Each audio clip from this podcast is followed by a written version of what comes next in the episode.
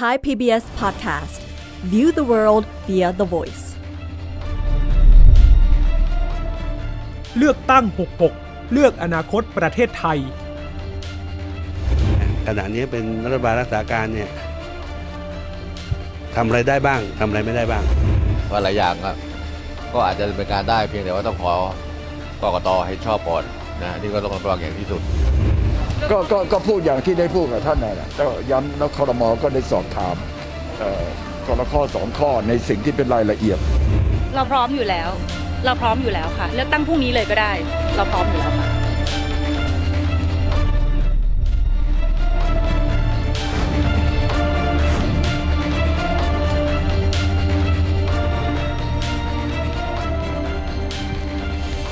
สวัสดีครับ สวัสดีค่ะ ต้อนรับเข้าสู่เลือกตั้ง 66 เลือกอนาคตประเทศไทยครับ เวทีสื่อสารแง่มุมการเมือง ที่จะติดอาวุธให้กับพวกเราทุกคน รู้จริงรู้เท่าทันพักการเมืองก่อนการเลือกตั้งครับ อยู่กับผมอุรชัยสอนแก้วและคุณวิภาพรวัฒนาวิทย์ครับ เมื่อสักครู่คือบรรยากาศหลังการประชุมคณะรัฐมนตรีวันนี้นะครับค่ะที่เมื่อวานเราคุยกันนะสรุปเรียกรักษาการไม่รักษาการยังไง วันนี้ประชุมเหมือนเดิมครับ คณะรัฐมนตรีรักษาการประชุมกันเป็นวันแรก ทุกอย่างเหมือนเดิม นายกรัฐมนตรีคนเดิมยังนั่งหัวโต๊ะคุมการประชุมนะครับ ยกเว้นอำนาจบางอย่างไม่เท่าเดิม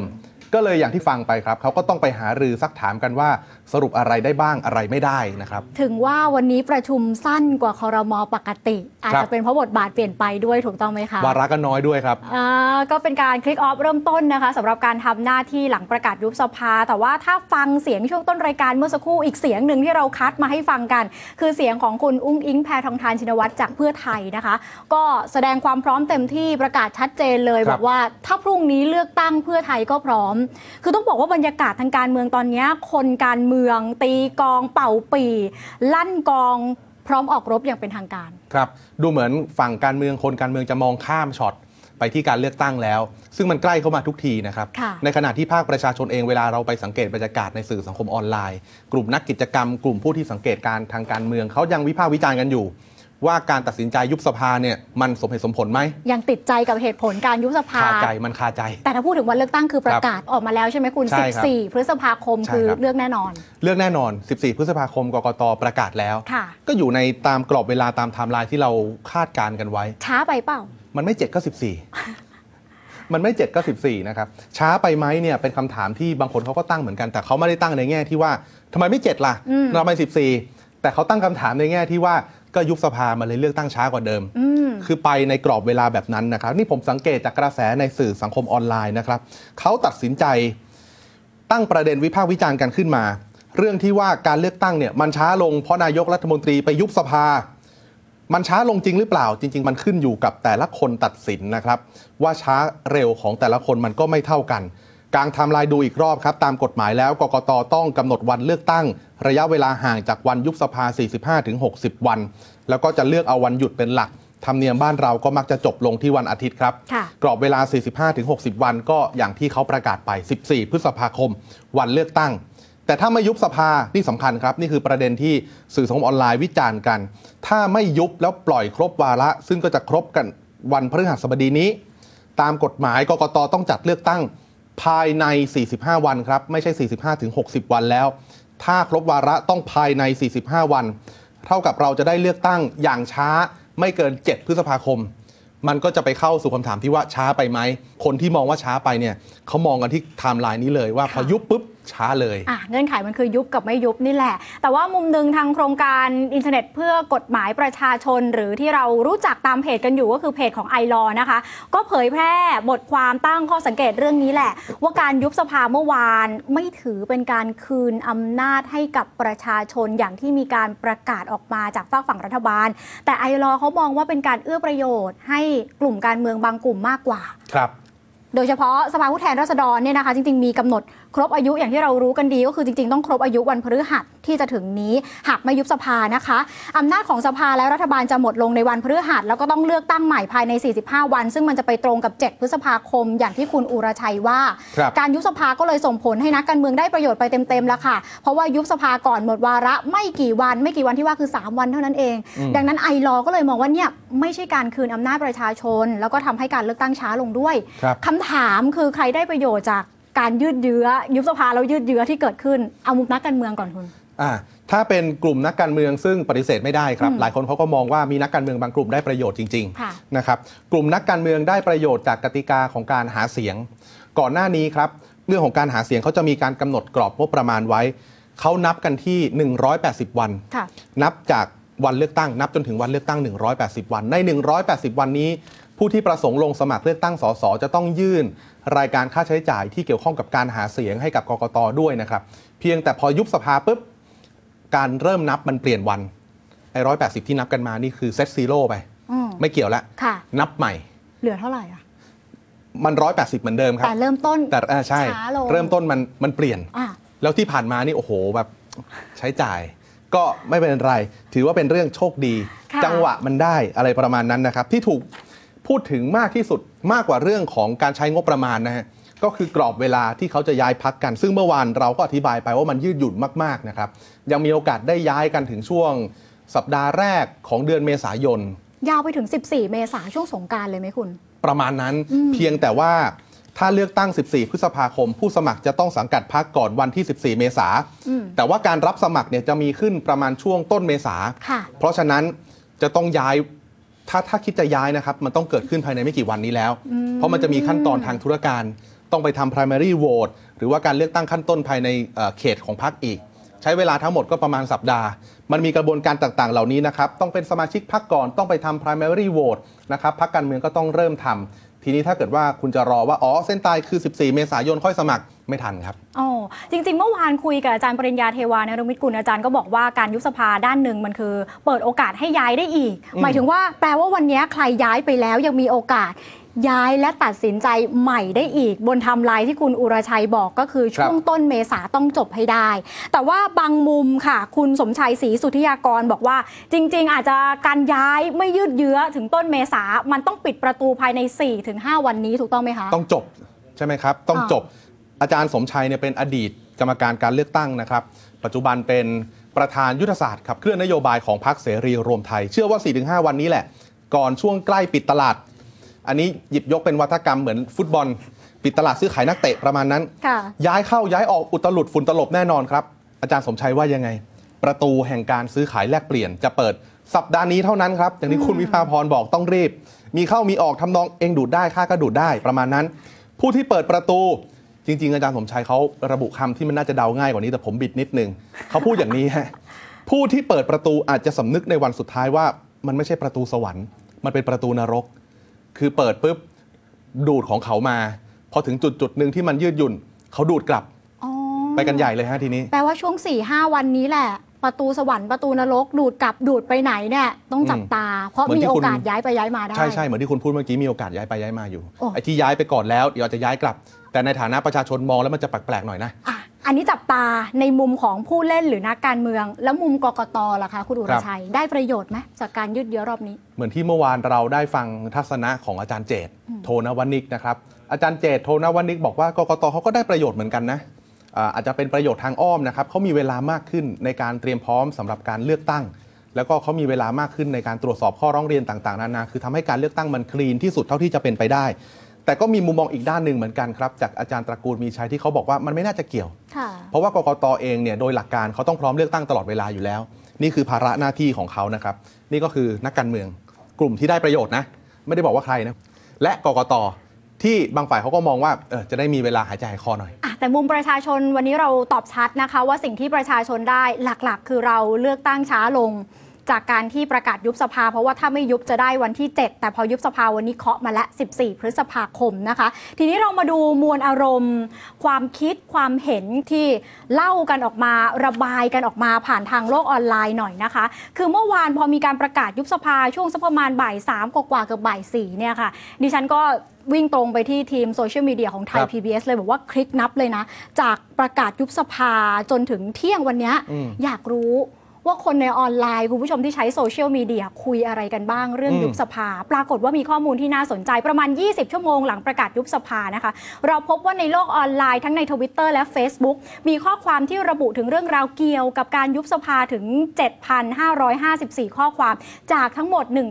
1,913 บัญชีผู้ใช้งานนะคะ ทีนี้ดิฉันเทียบไปเห็นว่าถ้าเราย้อนไป 1 สัปดาห์ก่อนวันที่ 20 ซึ่งวันที่ 20 เมื่อวานมีการประกาศยุบสภาครับหนึ่งสัปดาห์ก่อนหน้านั้นมีคนพูดเรื่องยุบสภาประมาณสักพันข้อความเองค่ะ แปลว่าเมื่อวานพอประกาศปั๊บ อัพขึ้นไปเป็น 7,000 กว่าข้อความ ความสนใจของผู้คนต่อเรื่องยุบสภาเพิ่มขึ้น 600 กว่าเปอร์เซ็นต์เลยค่ะ โอ้โหจากเมื่อวานพันวันเดียวกว่าเป็นเจ็ดพันกว่าอืมเยอะนะครับ แล้วที่สำคัญคือเราลองประมวลอารมณ์ความรู้สึกของผู้คนในโลกอืมโซเชียล ในโลกออนไลน์ ทั้งกดไลค์ กดแชร์ พิมพ์ความคิดเห็นปรากฏสกัดออกมาผ่านเครื่องมือที่ชื่อว่าโซเชียลไอได้ข้อมูลประมาณนี้ค่ะ อารมณ์คนในโซเชียลนะคุณครัดุบชัย 20%เขาบอกเห็นมุมบวกจากการยุบสภานะเออเห็นมุมบวก โดยส่วนใหญ่ให้เหตุผลว่าเป็นโอกาสที่ดีที่จะได้เลือกตั้งใหม่อ๋อก็อำนาจคืนมาแล้วนี่เขาเลือกตั้งาค่ะก็ก็คือมีความหวังต่อวันพรุ่งนี้ครับอีก 70%ความเห็นอยู่ในระดับกลางๆ คือมีการแชร์ข้อมูลอะไรเกี่ยวกับการยุบสภาบ้างค่ะ แต่ที่ดิฉันใช้คำว่ากลางๆ เพราะว่า 70%ที่ใช้การแชร์เนี่ยนะคะ ไม่ได้แสดงความคิดเห็นในทิศทางใดทิศทางหนึ่งคือไม่บวกไม่ลบค่ะอืมแล้วก็บอกว่าไม่เหนือความคาดหมายเท่าไหร่นัก กับการประกาศยุบสภาเรียกว่าเป็นความเห็นแบบกลางๆ แต่ที่น่าสนใจคือ 10%ค่ะ มีครับความเห็นในทิศทางที่ค่อนข้างจะสงสัย ไม่ไว้วางใจ ไม่ค่อยสบายใจกับสิ่งที่เกิดขึ้นนะคะ ก็เป็นความคิดเห็นในเชิงลบ ส่วนใหญ่ก็สงสัยว่าการประกาศยุบสภา อาจจะมีอะไรอยู่เบื้องหลังไหมอย่างเช่นมองว่าเป็นการยุบสภาทั้งๆที่จะหมดวาระอีก 3 วันเอง ไม่ใช่อืมเรื่องปกติหรือเปล่า แล้วก็มีการแชร์คลิปข้อมูลจากไอรอนะคะ เป็นการตั้งคำถามว่าประชาชนได้ประโยชน์อะไรอืมมีแผนอะไรเปล่า มีแผนอะไรปะอันนี้เป็นภาพรวมๆนะคะ ในออนไลน์แบบนี้เราฟังความคิดเห็นจริง ๆ กันบ้างคุณครัดบรชัย ทีมงานของเรานักข่าวพลเมืองในแต่ละพื้นที่นะคะ ก็เลยไปสัมภาษณ์ประชาชนคนหาเช้ากินค่ำเครือข่ายภาคพลเมือง เหนือใต้อีสานกลางมาครบ ถามเขาว่ายุบสภาแล้วรู้สึกอย่างไรอืมคุณเชื่อไหมบางคนบอกโล่งใจ ยุบสภาแล้วโล่งใจเออเหตุผลคือเขาบอกว่าเบื่อการเมืองที่วันนี้ไม่สามารถแก้ไขปัญหาครับของประชาชนได้ แสดงว่าช่วงสภาล่มบ่อยๆเนี่ย ท่านนี้ต้องหนักใจมากแน่เลยเครียดเพราะว่าหลายปัญหาหลายกฎหมายมันเกี่ยวเนื่องกับชีวิตเราแต่อืมไปต่อไม่ได้ในสภา เสียงบางช่วงบางตอนจึงบอกว่าอยากจะให้รัฐบาลใหม่มาแก้โจทย์ให้กับประเทศ โดยเฉพาะปากท้องและคอร์รัปชันค่ะยุบก่อนหมดวาระนี่มันมีนี่มันมีทำเป็นเงื่อนไขขึ้นมาอย่างเงื่อนไขหนึ่งนะครับเหมือนไม่โปร่งใสทำให้ประชาชนพูดได้ว่าอย่างง้นอย่างนี้นะครับผม ผมคิดว่าการประกาศยุบสภาเมื่อวานเนี่ยมันเป็นธรรมกับหลาย ๆพรรคการเมืองด้วย เช่นเขาจะสามารถหาเสียงได้แฟร์ขึ้นนะครับ สามารถหาเสียงพร้อมจะสู้ศึกเลือกตั้งไปด้วยกัน ก็ความรู้สึกของคนที่ทำงานภาคประชาสังคมนะครับในพื้นที่นะครับก็ก็รู้สึกดีนะครับที่เราจะเห็นอะไรที่ใหม่ ๆ อาจจะ เกิดการเปลี่ยนแปลงที่ใหม่ ๆขึ้น ดีนะครับ เนื่องจากว่าประชาชนคนไทยทุกคนนะครับ จะได้มีการใช้สิทธิ์ออกเสียง จะได้ใช้ระบบประชาธิปไตยกันอีกครั้งหนึ่งนะครับ คิดว่ามันจะเหมือนเดิมหรือมันจะแย่ลงกว่าเดิม เบื่อนักการเมืองก็ส่วนมากไม่ได้ไม่ได้คิดว่าการเมืองหรือใครเป็นแล้วมันดี ผมก็หวังนะครับว่าอยากเห็นแคนดิเดตนายกในบางพรรคที่เขายังไม่เปิดเผยออกมา ตอนนี้ก็เริ่มตื่นเต้นแล้วครับกับการเลือกตั้ง ที่จะเกิดขึ้นเพราะว่าผมก็เป็นนิววอเตอร์คนหนึ่งเหมือนกัน หวังเป็นอย่างยิ่งว่าเศรษฐกิจรายได้เนี่ยจะฟื้นฟูเติบโตได้อย่างรวดเร็วเต็มที่นะครับ ส่วนที่สองครับอาจจะเป็นเรื่องของการคุณภาพชีวิตนะครับ โดยเฉพาะผู้สูงอายุครับเอ่อทั้งเรื่องเศรษฐกิจในครัวเรือนทั้งเด็กที่หลุดจากเรื่องการศึกษาไม่ได้ไปเรียนต่อ เพราะว่าพ่อแม่ไม่มีเงินที่จะทำงานแล้วก็ส่งลูกไปเรียนเนี่ยมันมันมันเป็นปัญหาที่เราเจอนะครับ มันจะเหมือนงมเข็มในมหาสมุทรอยู่เหมือนเดิมนะครับเพ ราะว่ามันหาอ่านักการเมืองที่ตั้งใจบริหารจริง ๆ แล้วมันมันแทบไม่มีอะสิ่งที่อยากให้เกิดในในในการเลือกตั้งครั้งนี้คือ อยากให้มีอ่าความตรงไปตรงมานะครับตรงใสนะครับ เราก็อยากจะเห็นเรื่องของการแก้ปัญหาจริง ๆ นะครับ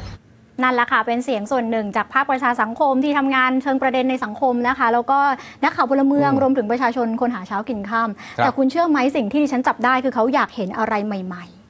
จากการเลือกตั้งรอบนี้คือยังเป็นความหวังอยู่ จริงๆ เข้าแก๊ปเลย 4 ปีเลือกอ่า4ปีเลือก 4 ปีไม่ถูกใจเปลี่ยนอ่า4ปีเอ้ยชอบถูกใจก็เลือกเหมือนเดิม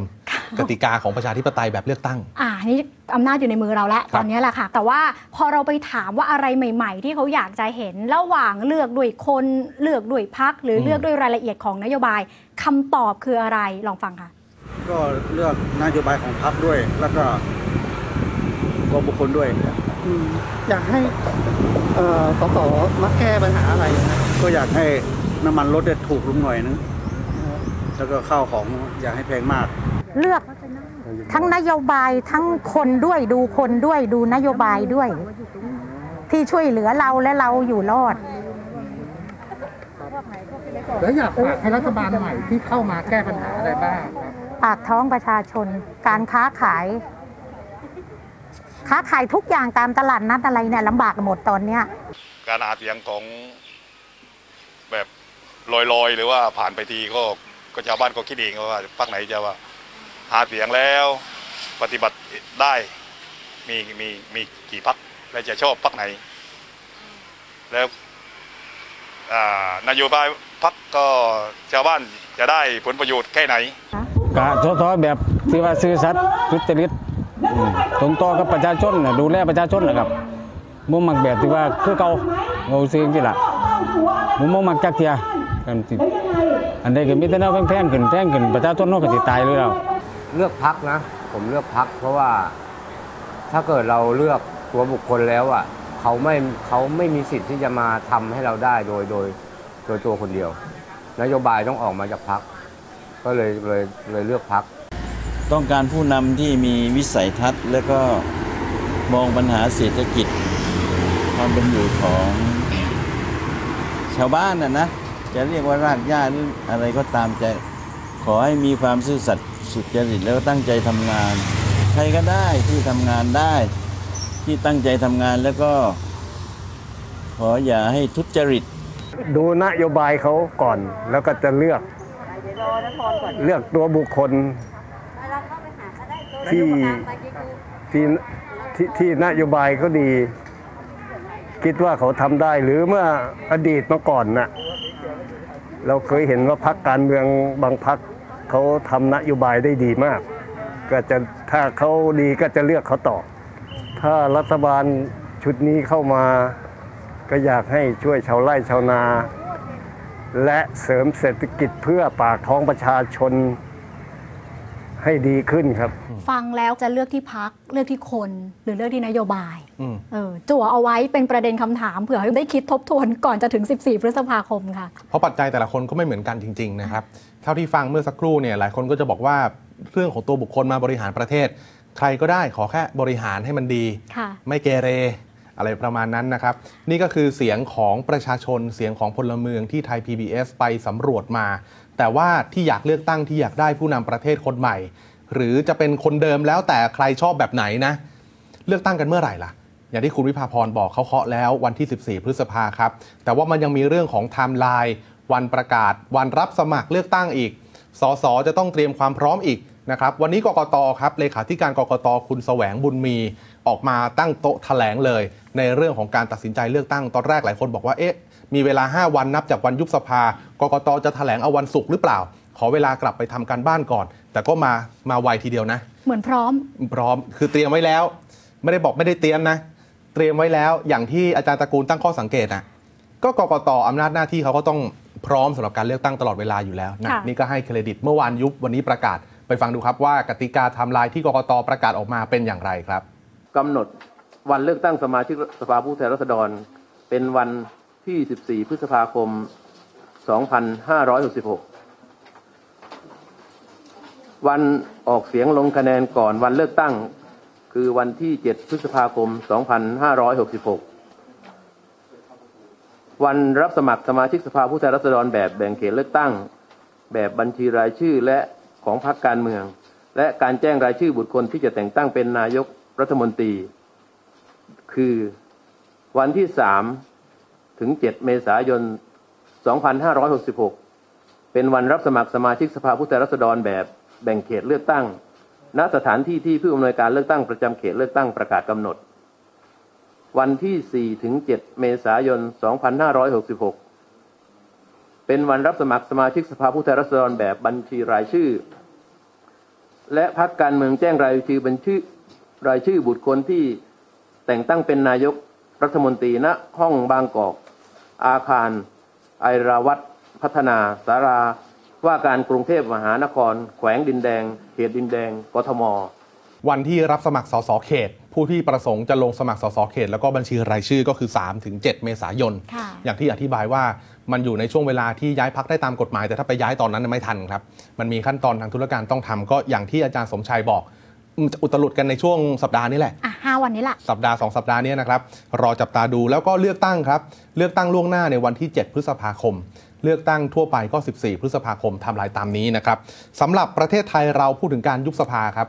เราก็ใช้วิธีการยุบสภามาแล้ว 14 ครั้ง ครั้งนี้ครั้งที่ 15ค่ะนะครับ15 ครั้งแล้วนะครับ ถ้าเทียบกับบางประเทศก็อาจจะน้อยอืมบางประเทศคงยุบง่ายกว่า บางประเทศเขาก็มีเงื่อนไข เพราะว่าการจะยุบแต่ละครั้งในบางประเทศคงไม่ใช่ง่ายแหละฮะค่ะ แต่เข้าใจว่าจริง ๆ หลายประเทศเงื่อนไขในการยุบสภามันต้องมีรายละเอียดที่ชัดเจน ซึ่งครับต้องส่งผลกระทบต่อเสถียรภาพของสภาผู้แทนราษฎร อย่างที่เยอรมนีนะคะ คุณบุษรินทร์ยิ่งเกียรติกุลเดินทางไปดูระบบการเมืองที่เยอรมัน ก็กลับมาเล่าให้ฟังว่าพอคุยกับศาสตราจารย์สิริพันธ์นกสวนสวัสดีท่านเป็นนักวิชาการด้านรัฐศาสตร์ เดินทางไปกับคุณบุษรินทร์ที่เยอรมันด้วยครับอาจารย์ก็วิเคราะห์ไว้ชัดเจนว่าอย่างเยอรมันเป็นประเทศที่เขาเน้นความมั่นคงทางเศรษฐกิจ เน้นเสถียรภาพทางการเมือง เพราะฉะนั้นเวลาจะตัดสินใจยุบหรือไม่ยุบสภาอืมโดยเฉพาะกรณียุบสภาเขามอง 2 เรื่องหลักๆ เรื่องแรกก็คือพักร่วมอภิปรายไม่ไว้วางใจรัฐบาลครับเรื่องที่ 2 ก็คือสภาไม่สามารถจัดตั้งรัฐบาลผสมได้ หรือว่าไม่สามารถเลือกนายกรัฐมนตรีได้ ซึ่งตรงนี้แหละค่ะ มันจะแตกต่างจากไทยที่มีอืมข้อสังเกตว่าเวลานี้เป็นการยุบสภาแบบที่ชิงความได้เปรียบทางการเมืองค่ะ ของเขาไม่มียุบสภาแบบ คืออำนาจให้คนไปเลือกตั้งใหม่เหรอ ไม่มีเขามี 2 ปัจจัยนี้เป็นหลักโอเคก็คือเสถียรภาพของรัฐสภานะคะ ก็อย่างที่อาจารย์บอกแหละว่า มองว่านี่เป็นการชิงความได้เปรียบทางการเมืองของนักการเมืองในสภาจริง ๆ ค่ะ การยุบสภาของเยอรมันจะเกิดขึ้นได้ ก็ใน 2 กรณีเท่านั้น กรณีแรกก็คือพักร่วมรัฐบาล อภิปรายไม่ไว้วางใจ แล้วเอ่อไม่ผ่าน หมายความว่านายกรัฐมนตรีเนี่ยไม่ได้รับความไว้วางใจนะกรณีนี้ก็ยุบสภาได้ แต่มันเกิดขึ้นน้อยมาก เพราะว่าในเยอรมันเนี่ยมีสิ่งเรียกที่เรียกว่า constructive vote of no confidence constructive แปลว่าสร้างสรรค์คือไม่ต้องการให้การใช้การอภิปรายไม่ไว้วางใจเนี่ยเป็นเครื่องมือเลื่อยขาล้มรัฐบาลแล้วตัวเองผัดกันขึ้นมา ดังนั้นเมื่อฝ่ายค้านนะคะหรือสภา เสนอยัตติ เปิดอภิปรายเพื่อลงมติไม่ไว้วางใจเนี่ยจะต้องไปรวบรวมรายชื่อ แล้วก็เสนอชื่อคนที่จะขึ้นมาเป็นนายกรัฐมนตรีคนใหม่ขึ้นมาพร้อมกัน อย่างเช่นเอาใน A ออก จะบอกเลยว่าเอาใน B มาแทน และตอนนี้ใน B ได้เสียงเกินครึ่งหนึ่งของสภาแล้ว ทุกคนสนับสนุน อันนี้มันจะไม่เกิดสุญญากาศทางการเมือง อย่างของเราถ้าอภิปรายไม่ไว้วางใจ รัฐบาลลาออกเกิดอะไรขึ้น รัฐบาลยังรักษาการอยู่ จนกว่าสภาจะโหวตเลือกนายกรัฐมนตรีคนใหม่ ซึ่งก็ไม่รู้ว่าเมื่อไหร่ ดังนั้นในแง่นี้เนี่ยเยอรมันก็จะเป็นระบบที่เน้นเสถียรภาพทางการเมือง นะคะแล้วก็การอภิปรายไม่ไว้วางใจที่ทำให้ชันเซลเลอร์ต้องต้องลาออกเนี่ยเกิดขึ้นแค่ 3 ครั้งนะคะครั้งล่าสุดก็คือปี 2005 ซึ่งเอ่อตัวนายกรัฐมนตรีเองอะ Chancellor เป็นคนบอกพรรคตัวเองว่าไม่ต้องโหวตให้จะได้มาเลือกกันใหม่นะคะนั่นจะเห็นว่านี่ก็คือกรณีที่ 1 กรณีที่ 2 ก็คือเมื่อมีการเลือกตั้งเข้ามาใหม่ และสภาใหม่ไม่สามารถเลือกช a นเซลเลอร์ได้ด้วยเสียงข้างมาก นะคะก็คือเกินครึ่งหนึ่ง ถ้าเลือกกันไปแล้วตั้งรัฐบาลผสมไม่ได้สักทีไม่มีใครได้เสียงข้างมากในสภาที่จะขึ้นมาเป็นช a นเซอร์อันนี้ก็ถึงจะยุบสภาได้ ดังนั้นจะเห็นว่าในอย่างเยอรมันเนี่ยการยุบสภาถึงไม่ได้เป็นอำนาจ โดยแท้เพียงคนเดียวของนายกรัฐมนตรีนี่คือตัวอย่างหนึ่ง ที่หยิบยกขึ้นมา ไม่ได้จะบอกว่าบ้านเราแหมทำไมยุบง่ายจังค่ะนะครับคืออย่างที่บอกแต่ละประเทศมีเงื่อนไขไม่เหมือนกันครับเราก็แค่หยิบยกบางตัวอย่างคุณบุษลินเขาก็ไปดูระบบการเมืองอืมของเยอรมนีมา ก็ถือว่าเป็นเกร็ดความรู้ทางการเมืองของต่างประเทศที่เอามาฝากกันนะครับแต่ว่าใช่ว่าคนการเมืองเขาจะมองข้ามมองผ่าน เรื่องของการยุบสภาไปถึงเลือกตั้งไปถึงหลังการเลือกตั้งกันซะทั้งหมด มีคนที่ไม่ได้มองผ่านด้วยเหมือนกัน ถามนักการเมืองบางคนเขาก็บอกว่าคุณคุณอย่าไปสนใจเลยเลยอุรชัย จะยุบด้วยเหตุผลอะไรอะไรประมาณเนี้ยอ๋อมีเขาอานะจจะมองเรื่องการเดินหน้าไปเลือกตั้งประมาณนั้นแบบช่างมันเถอะอ๋อเรื่องมันเกิดขึ้นแล้วประมาณนั้น แต่บางคนครับ คุณเรืองไกรลีกิจวัฒนะ สมาชิกพักอดีตสมาชิกพักเพื่อไทย แล้วก็อดีตสมาชิกพักพลังประชารัฐเขาเชื่อว่าการยุบสภาเนี่ยไม่ชอบด้วยอำนาจหน้าที่ครับ แม้ว่าจะเป็นการยุบสภาเป็นอำนาจของนายกก็ตาม คุณเรืองไกลมองว่าการยุบสภามันต้องมีเหตุการณ์ใดเหตุการณ์หนึ่งเกิดขึ้น แล้วคุณเรืองไกลพูดถึงอะไรเหตุการณ์ที่ว่า เราเชื่อว่าคุณเรืองไกลน่าจะหยิบยกเอารัฐธรรมนูญมาตราเดียวกับที่อาจารย์ตระกูลมีชัย คุยกับเราเมื่อวานนี้ครับก็คือมาตรา 103 ย่อหน้าที่ 2 ระบุว่าการยุบสภาทำได้โดยพระราชกฤษฎีกาและให้ทำได้เพียงครั้งเดียวในเหตุการณ์เดียวกันครับ ทีนี้คำว่าเหตุการณ์เดียวกันที่ว่าเนี่ยที่ทำให้อาจารย์ตระกูลมองว่าการยุบสภาต้องมีเหตุการณ์อย่างหนึ่งอย่างใดเกิดขึ้น โดยทั่วไปก็จะเป็นเรื่องความขัดแย้ง กระทบเสถียรภาพการบริหารงาน กลับมาที่คุณเรืองไกรคุณเรืองไกรเขาอธิบายเพิ่มเติมครับ การที่รัฐธรรมนูญระบุแบบนี้ เพราะมีเหตุผล คุณเรืองไกรมองว่าการคืนอำนาจให้ประชาชนไปเลือกตั้งโดยใช้คำว่า โดยเร็วอืมแต่กลับยุบสภาก่อนครบวาระเพียง 3 วัน กลายเป็นการเลือกตั้งต้องทอดยาวออกไปอีก มันขัดมันแย้งกันนะครับมันขัดแย้งกับเหตุที่บอกว่าต้องการให้เลือกตั้งกันไวๆ ก็เลยไปร้องต่อศาลปกครองสูงสุดครับ เพราะว่าอยู่ในอำนาจของศาลพิจารณาเรื่องพระราชกฤษฎีกานะครับ ทีนี้คุณเรืองไกลบอกมองไม่ต่างจากคนในแวดวงการเมืองอีกหลายคนที่เราได้คุยด้วยนะครับ ว่าการยุบสภามันไปเอื้อประโยชน์ให้กับนักการเมือง หรือว่าพรรคการเมืองใดพรรคการเมืองหนึ่งหรือเปล่าอะทีนี้ต่อประเด็นยุบสภาเราลองประมวลความคิดความเห็นของบรรดานักวิชาการ แล้วก็คนที่สังเกตการณ์ทางการเมืองสักสองสามท่านแล้วกันนะคะครับท่านแรกที่คุณสัมภาษณ์ไปเมื่อวานคืออาจารย์เจตอืมอาจารย์เจตเนี่ยก็ย้ำชัดเจนแหละว่ามองในแง่ดีก็เป็นประโยชน์ให้กกตได้มีเวลามากขึ้นในการจัดการเลือกตั้งอันนี้มุมของอาจารย์เจตนะคะ อีกครับท่านหนึ่งค่ะเมื่อวานนี้เราคุยไป รองศาสตราจารย์ตระกูลมีชัย นักรัฐศาสตร์จากจุฬาลงกรณ์มหาวิทยาลัย อันนี้อาจารย์ย้ำชัดเจนไม่เห็นด้วย กับเหตุผลที่ระบุว่ามองว่าขัดต่อรัฐธรรมนูญ มาตรา 103 ว่าการยุบสภาต้องมีเหตุการณ์ใดเหตุการณ์หนึ่งเกิดขึ้นก่อน ครับ อีกท่านหนึ่งครับ อาจารย์ธนพรศรียากูลครับ อาจารย์เป็นนักรัฐศาสตร์จากมเกษตร มองข้ามเรื่องเหตุผลไปแล้วครับ อาจารย์คุยกับผมเมื่อเช้าบอกอุรชัยคุณไม่ต้องไปมองทำหาเหตุผลแล้ว มองไปถึงการเตรียมพร้อมสู้ศึกเลือกตั้งครับ อาจารย์บอกว่ายุบสภาเพราะอะไรมันรู้รู้ๆกันอยู่ อาจารย์ว่าอย่างนี้นะครับอืมค่ะ แต่จริง ๆ ในมุมหนึ่งคุณเรืองไกลลีกิจวัฒนะอดีตสมาชิกพรรคเพื่อไทย แล้วก็อดีตสมาชิกพรรคพลังประชารัฐที่เราคุยถึงเมื่อสักครู่เนี่ยครับก็ ไม่ใช่แค่ไม่เห็นด้วยกับการยุบสภานะคุณอืมแต่ว่าภาพคือบุกไปร้องเรียนด้วยตัวเองเลยว่าเรื่องนี้มันขัดต่อเจตนารมณ์ของรัฐธรรมนูญจริงครับๆประมวลความเคลื่อนไหวให้ฟังมีทั้งเห็นด้วยไม่เห็นด้วย ครับ ท้ายรายการแบบนี้เราชวนตั้งคำถามครับ ถ้าเกิดว่ามองว่าการยุบสภาเพื่อจะคืนอำนาจ และก็เลือกตั้งใหม่นั้น ฟังไม่ขึ้น แล้วในฐานะประชาชนจำเป็นต้องทวงคำอธิบาย เรื่องของการยุบสภาจากผู้นำประเทศหรือเปล่า ที่สำคัญฉากต่อไปในอนาคต หากการเลือกตั้งยุติป มเหตุการณ์ยุบสภาจะถูกนำมาอ้างอิงถึง จนกระทบต่อการเลือกตั้งด้วยหรือเปล่านี่เป็นเรื่องที่หลายคนเริ่มจะพูดคุยกันแล้วนะครับ ค่ะ ตกเถียงพูดคุยกันได้ ติดตามรายการของเราทุกวันจันทร์ถึงศุกร์นะคะ ทุกช่องทางเลยค่ะ YouTube Facebook TikTok ของไทย PBS แล้วก็ฟังกันระหว่างขับรถก็ได้ผ่านไทย PBS Podcast นะคะ วันนี้หมดเวลาแล้ว พรุ่งนี้พบกันใหม่ สวัสดีค่ะ สวัสดีครับ เลือกตั้ง 66 เลือกอนาคตประเทศไทย ติดตามความเคลื่อนไหวก่อนถึงวันตัดสินใจกำหนดอนาคตประเทศ ที่เว็บไซต์และแอปพลิเคชันไทย PBS Podcast